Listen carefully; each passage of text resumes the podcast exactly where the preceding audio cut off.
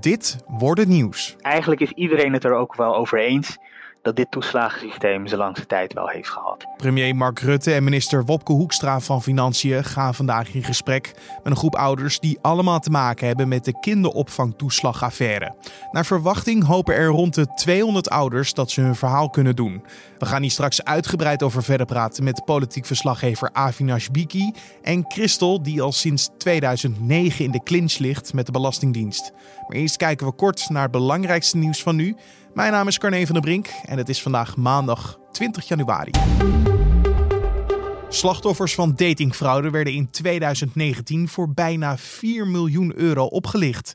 Dat blijkt uit cijfers van de fraude helpdesk die nu.nl heeft opgevraagd. Het bedrag is meer dan verdubbeld ten opzichte van twee jaar geleden. Bij de fraude helpdesk kwam in 2019 meer dan 600 meldingen binnen. Een jaar eerder waren dat er nog 400. Het aantal slachtoffers van datingfraude was wel veel minder, rond de 250. Maar waarschijnlijk ligt het aantal daadwerkelijke slachtoffers hoger. Want niet iedereen die slachtoffer wordt van deze manier van oplichting, doet daarvan een melding bij de fraude helpdesk. Baggerbedrijf Van Oort, ING-bank en kredietverzekeraar Atradius waren allemaal betrokken bij een project waarbij duizenden families in Angola uit hun huizen zijn verdreven. Zo meldt Trouw vandaag. Zeker 3000 families zijn met geweld uit hun huizen verdreven in de hoofdstad van Angola vanwege een stadsontwikkelingsproject. De zaak kwam aan het licht nadat een rechtbank in Angola vorige maand beslag legde op het bezit van Isabel dos Santos, de dochter van de voormalig president van Angola, die al jaren verdacht wordt van corruptie. Voor het project zou baggerbedrijf Van Oort samen met Dos Santos werken. ING zou rond de 400 miljoen dollar hebben geleend aan de overheid. Dat is omgerekend zo'n 360 miljoen euro. En Atradius zou het bedrag hebben verzekerd. Chinese autoriteiten melden dat er inmiddels een derde persoon is overleden aan het nieuwe mysterieuze coronavirus. En dat er 139 nieuwe gevallen van het virus zijn vastgesteld. Het coronavirus brak in december uit in de Oost-Chinese miljoenenstad Wuhan, maar is in het afgelopen weekend ook in andere steden vastgesteld. Luchthavens in onder meer Singapore, Hongkong en de Verenigde Staten hebben hun controles aangescherpt om verdere verspreiding van het virus tegen te gaan. Prins Harry heeft zondag voor het eerst in het openbaar gereageerd op de breuk met het Britse Koningshuis. Dat deed hij tijdens een speech bij een liefdadigheidsinstelling die gedeeld is op het Instagram-account van het koppel. Zaterdag liet Buckingham Palace weten dat Harry en Meghan vanaf komende lente hun koninklijke titels niet meer zullen gebruiken en geen publiek geld meer zullen ontvangen. Prins Harry noemt de beslissing een sprong in het diepe, maar zegt ook dat er geen andere mogelijkheid was. Verder noemt hij de breuk een moeilijke en verdrietige beslissing.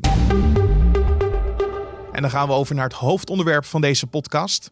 En dat is dat vandaag premier Mark Rutte en minister Wopke Hoekstra van Financiën in gesprek zullen gaan met een groep ouders die allemaal te maken hebben met de kinderopvangtoeslagaffaire.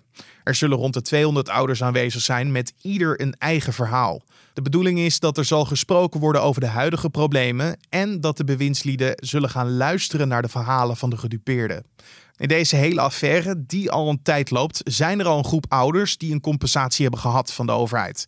Politiek verslaggever Avinash Biki kan uitleggen over welke groep dat precies gaat. Zullen we nog heel even teruggaan in de tijd? Dus, dus de kinderopvangtoeslagenaffaire. Ik denk dat we inmiddels wel een beetje weten wat er aan de hand was. Uh, honderden ouders uh, gedupeerd, onterecht ehm, bestempeld als fraudeur door de Belastingdienst. Nou, dat zijn de terugvorderingen geweest. Sommige ouders hebben duizenden euro schuld gemaakt. Relaties zijn kapot gegaan. Mensen hebben hun huis moeten verkopen. En, en de zaak die, waar, waar het eigenlijk maar naar boven kwam, was de CAF 11-zaak. dat is een zaak in Eindhoven. Daar heeft dan een aparte commissie naar gekeken onder leiding van uh, uh, oud-minister Donner. Um, en die heeft gezegd, ja, daar zijn dus echt hele grote fouten in gemaakt in die CAF 11-zaak. Het gaat ongeveer 300 ouders. En voor die groep uh, is eigenlijk vrij snel besloten, die krijgt compensatie. Dus die groep ouders, die, nou, er was ook wel weer het een en ander over te doen geweest. Hè, die zouden voor de kerst dan een compensatie krijgen. Nou, dat is niet bij iedereen gelukt. Um, maar uh, volgens mij wachten er nog een aantal ouders op compensatie. Maar dat dat loopt inmiddels. Maar dan heb je nog weer een andere groep. En ehm, eh, toevallig waren we uh, vrijdag door het ministerie uitgenodigd um, voor een achtergrondbriefing. Um, om de laatste stand van zaken door te nemen. En daar blijkt dus dat er inmiddels ruim 3500 belverzoeken zijn binnengekomen bij de Belastingdienst. Van mensen die uh, willen weten hoe het met hun zaak zit. Uh, die willen hun dossier inzien van wat is er fout gegaan.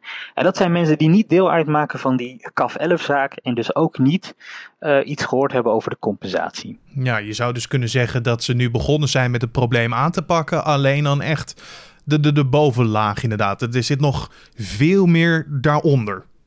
Ja, de problematiek is natuurlijk veel groter dan alleen die CAF 11-zaak of de hele CAF-aanpak. Um, daar gaat het ongeveer om 9000 mensen, maar de verwachting is dat dat aantal nog kan oplopen. Er wordt zelfs aan gedacht dat er uh, mensen ook gedupeerd zijn bij uh, bijvoorbeeld de huurtoeslag of kindgebonden budget. Al zegt uh, het ministerie dat daar de bedragen um, niet zo groot zijn uh, als bij de kinderopvangtoeslag. Want je moet je bedenken, stel je hebt twee kinderen en je hebt uh, voor vijf jaar kinderopvangtoeslag uh, ontvangen. En dat is onterecht teruggevorderd. Ja, dan kan je schuld en de terugvordering kan wel oplopen tot misschien wel 60, 70, 80.000 euro. Wat je moest terugbetalen. Terwijl het bij de huurtoeslag iets uh, overzienlijker is. De Belastingdienst is zelf ook begonnen met het aannemen van extra mensen. Dus de opgave is op dit moment zo groot om al die dossiers door te lichten. Dat ze uh, zelf spreken over een aantal honderden uh, extra werknemers die ze moeten aannemen, opleiden en aan het werk moeten zetten om dit probleem aan te pakken. Ja, want deze affaire heeft natuurlijk al gevolgen gehad, ook politieke gevolgen. Staatssecretaris van Financiën Menno Snel moest opstappen, of althans, hij stapte zelf op. Uh, dat deed hij specifiek om deze affaire. Nu zijn ze druk bezig met plannen om dit uh, probleem structureel aan te pakken. Waar moet ik dan aan denken? Ja, klopt. Ja, je zegt van structureel aanpassen alsof Menno Snel dat niet wilde doen. Kijk, hij heeft natuurlijk hele grote fouten gemaakt. Um, zijn dienst heeft ook hele grote fouten gemaakt. En ik denk dat Hoekstra gewoon uh, uh, die de taken even waarneemt. Ja, gewoon een besluit heeft genomen. Overigens wel gewoon in overleg met de coalitiepartijen natuurlijk. Um, dat de dienst gewoon moet worden opgeknipt. Want eigenlijk is iedereen het er ook wel over eens dat dit toeslagensysteem zijn langste tijd wel heeft gehad. Dus dat gaat veranderen. De vraag is alleen, ja, hoe en wanneer, op wat voor termijn. En dan is het wel handig als je dit eventjes opknipt in drieën. Dus de toeslagen wordt een apart departement, Belastingdienst apart en uh, de douane ook. Uh, onder de vlag van het ministerie van Financiën natuurlijk. En daar heb je dus gewoon twee extra staatssecretarissen voor nodig. Um, die dus gefocust en dedicated op hun eigen, um, ja, eigen toko gaan passen. Ja, weet je, of, of je daarmee de problemen ook oplost, um, dat is echt de vraag. Het, grote probleem is natuurlijk de manier waarop we toeslagen uitkeren. En dus we geven mensen alvast uh, een voorschot en we berekenen daarna of het wel terecht was of onterecht. Mensen die vergeten soms om een post te openen. Nou ja, voor je het weet heb je uh, een terugvordering aan je broek hangen.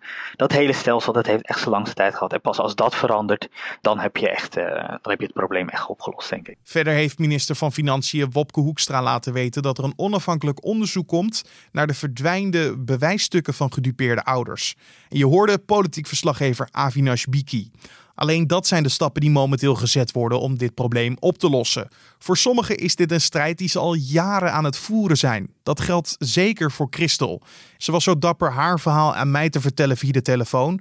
En ik vroeg haar eigenlijk waar het probleem is ontstaan. Ja, in 2009, uh, toen hebben wij een kinderopvangtoeslag aangevraagd. En uh, ja, eigenlijk eind 2009, 2010 begon eigenlijk de eerste ellende. Ja, en waarom vroeg je dat aan op toen der tijd? Ja, we hadden een uh, bedrijf die we gestart zijn in 2008 die groeiend was. En uh, je wil opvang voor je kinderen aan huis. Uh, zodat ze inderdaad thuis hun opvang hadden en hun eigen omgeving hadden. en wij ons werk konden doen. En waarom werd het toen een probleem vanaf dat moment?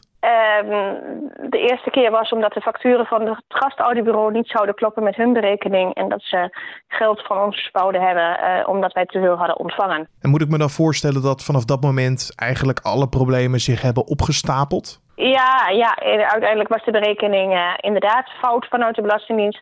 Heb ik daar ook een uh, behoorlijk uh, dik pak excuus voor gehad, want ik heb een hoorzitting gehad. Ehm, en dan denk je dat het weer goed gaat. En vervolgens, hè, anderhalf jaar later, is het alleen maar fout op fout en is het alleen maar ellende.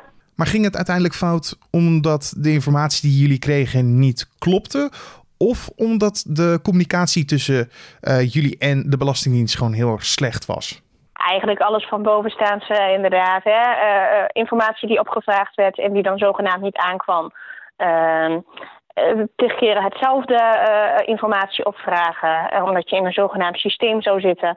Ehm, het zal dan weer rechtgezet worden, dus vooral ook de communicatie met, met de ouders. En dat is een lopend probleem geweest, want ik zei al 2009. Ja, ja. We zitten nu in 2020. Het is nog steeds een probleem, hè?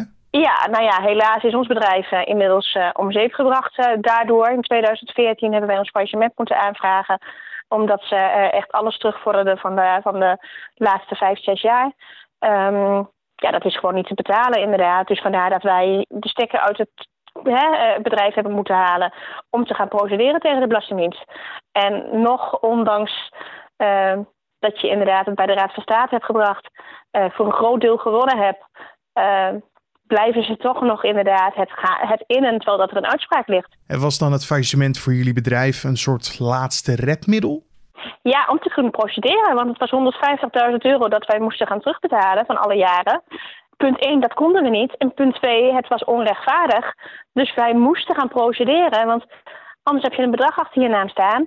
Um, die geïnd gaat worden ten koste van je gezin het is, niet, het is niet haalbaar, want dan dat moet je je hele leven lang terug gaan betalen. Ja, precies. Maar kon je op geen enkele manier uh, de mensen van de Belastingdienst ervan overtuigen in welke situatie jullie zitten en, en in welke problemen jullie terecht zijn gekomen?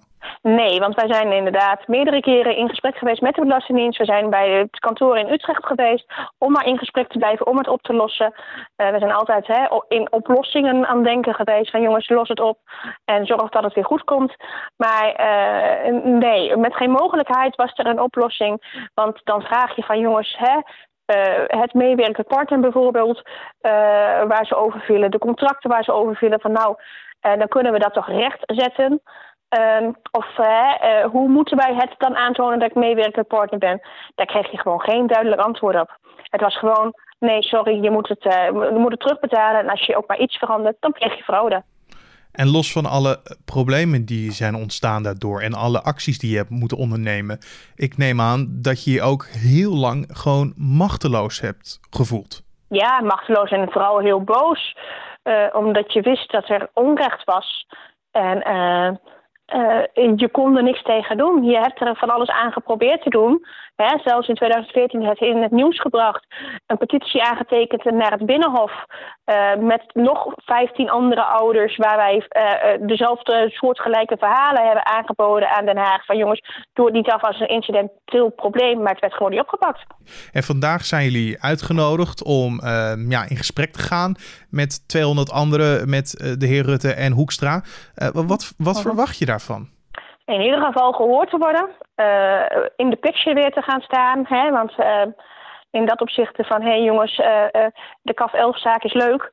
Maar wij zijn al vele jaren langer bezig, ook nog eens een keer, met deze ellende. Ja, dat is de zaak die vooral in de media is geweest. Ook omdat daar al wat vergoedingen voor zijn betaald, hè? Ja, ja precies. En ja, nou ja hè, dat is vanuit 2014 en ook schrijnende gevallen ja, hè, uh, genoeg ouders die al jarenlang aan het strijden zijn en nog langer aan het strijden zijn, net zoals in ons geval. Ja, je wil vooral gehoord worden en je wil vooral ook duidelijk maken van jongens, politiek Den Haag, waarom is er in 2014 het toen niet opgepakt? En waarom is het zoveel jaren later nu een keer eindelijk aan het licht gekomen en zoveel duizenden gevallen nu? Uh, dat had ook binnen de perken misschien kunnen blijven. En je wil gewoon naamzuivering. Van hé hey jongens, uh, wij hebben niks fout gedaan uh, en we willen weer een toekomst opbouwen. Christel zal vandaag ook aanwezig zijn bij de bijeenkomst van Rutte, Hoekstra en een grote groep ouders. Nu.nl zal er ook bij aanwezig zijn, dus wil je op de hoogte blijven, hou vanavond dan onze site of de app in de gaten. En dan kijken we nog even naar de nieuwsagenda, oftewel wat staat er allemaal te gebeuren vandaag. Het bestuur van het Cornelius Haga Lyceum in Amsterdam hoort vandaag van de rechtbank of onderwijsminister Arie Slop terecht heeft gezegd dat het bestuur moet opstappen. De islamitische middelbare school raakte afgelopen jaar in opspraak nadat de AIVD waarschuwde dat de schoolleiding banden zou hebben met extremisten. In de rechtbank van Lelystad dient een nieuwe zaak over het afschieten van de edelherten in de Oostvaardersplassen. De rechter verbood dat eerder, maar het plan waar dat verbod over ging liep op 1 januari af. Vanaf dat moment mocht Staatsbosbeheer gewoon weer herten afschieten. Echter wou de organisatie wachten met het hervatten van schieten tot de rechter uitspraak heeft gedaan tegen bezwaar van meerdere natuurorganisaties. En de eerste Grand Slam van het jaar begint. De wereldtop is afgereisd naar Melbourne voor de Australian Open. Kiki Bertens kampte de laatste tijd met fysieke klachten, maar staat aan de start van het prestigieuze tennistoernooi. Ze zal zich willen revancheren voor vorig jaar. Toen werd ze in de tweede ronde uitgeschakeld. Lange tijd was het onduidelijk of de natuurbranden in Australië het toernooi zouden hinderen. Maar na vele controles van de luchtkwaliteit kan het toernooi gewoon doorgaan. En dan nog even het weer. Vanochtend kan het lokaal glad zijn bij een temperatuur onder het vriespunt. En op sommige plekken in het land ontstaat er hardnekkige mist, waar het dan niet warmer wordt dan 3 graden. In de rest van het land breekt de zon door en kan het 8 graden vandaag worden. Er staat weinig wind en het blijft de hele dag droog. En vannacht kan het weer licht gaan vriezen. En om af te sluiten nog even wat prijzennieuws. Want de Zuid-Koreaanse film Parasite heeft maandag als eerste niet-Engelstalige film de prijs voor beste filmensemble gewonnen tijdens de uitreiking van de SAG Awards. Deze categorie wordt gezien als de belangrijkste van de prijzen die jaarlijks worden uitgereikt door de Amerikaanse vakbond voor acteurs. De SAG Awards geven onderscheidingen voor acteerprestaties in zowel film als televisieprogramma's. En nu we het toch over televisie hebben, de Crown won in de categorie Beste Televisiedrama, waar de Marvelous Mrs. Maisel de prijs voor Beste Televisiecomedy in ontvangst nam. Verder waren er ook nog een hoop individuele prijzen voor acteurs en actrices, maar die vind je allemaal op nu.nl. En dit was dan de Dit wordt het nieuws podcast voor deze maandag 20 januari. Je kan de podcast maandag tot en met vrijdag vinden om 6 uur ochtends op de voorpagina van nu.nl of in je favoriete podcast app zoals Spotify of Apple Podcast. Mijn naam is Carne van der Brink. Ik wens je een hele mooie dag en tot morgen.